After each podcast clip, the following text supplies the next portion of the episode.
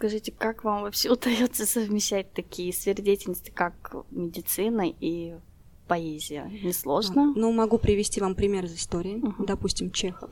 Uh-huh. Он тоже был гениальным классиком, да. но в то же время он был врачом, который uh-huh. на себе испытывал различные там Оп. сыворотки, uh-huh. ставил опыты да. Булгаков, uh-huh. допустим. Очень много примеров. И мне кажется, что врачи это такие люди, которые чувствуют а, такую материю души тонкой, поэтому почему бы и нет? Если получается, если uh-huh. мне это приносит удовольствие, то тем более я пишу сердцем. То есть я не пишу головой, там, uh-huh. делая стихотворение именно стихотворением, uh-huh. я пытаюсь вложить туда частичку души. И uh-huh. когда человек это читает, наверное, чувствует.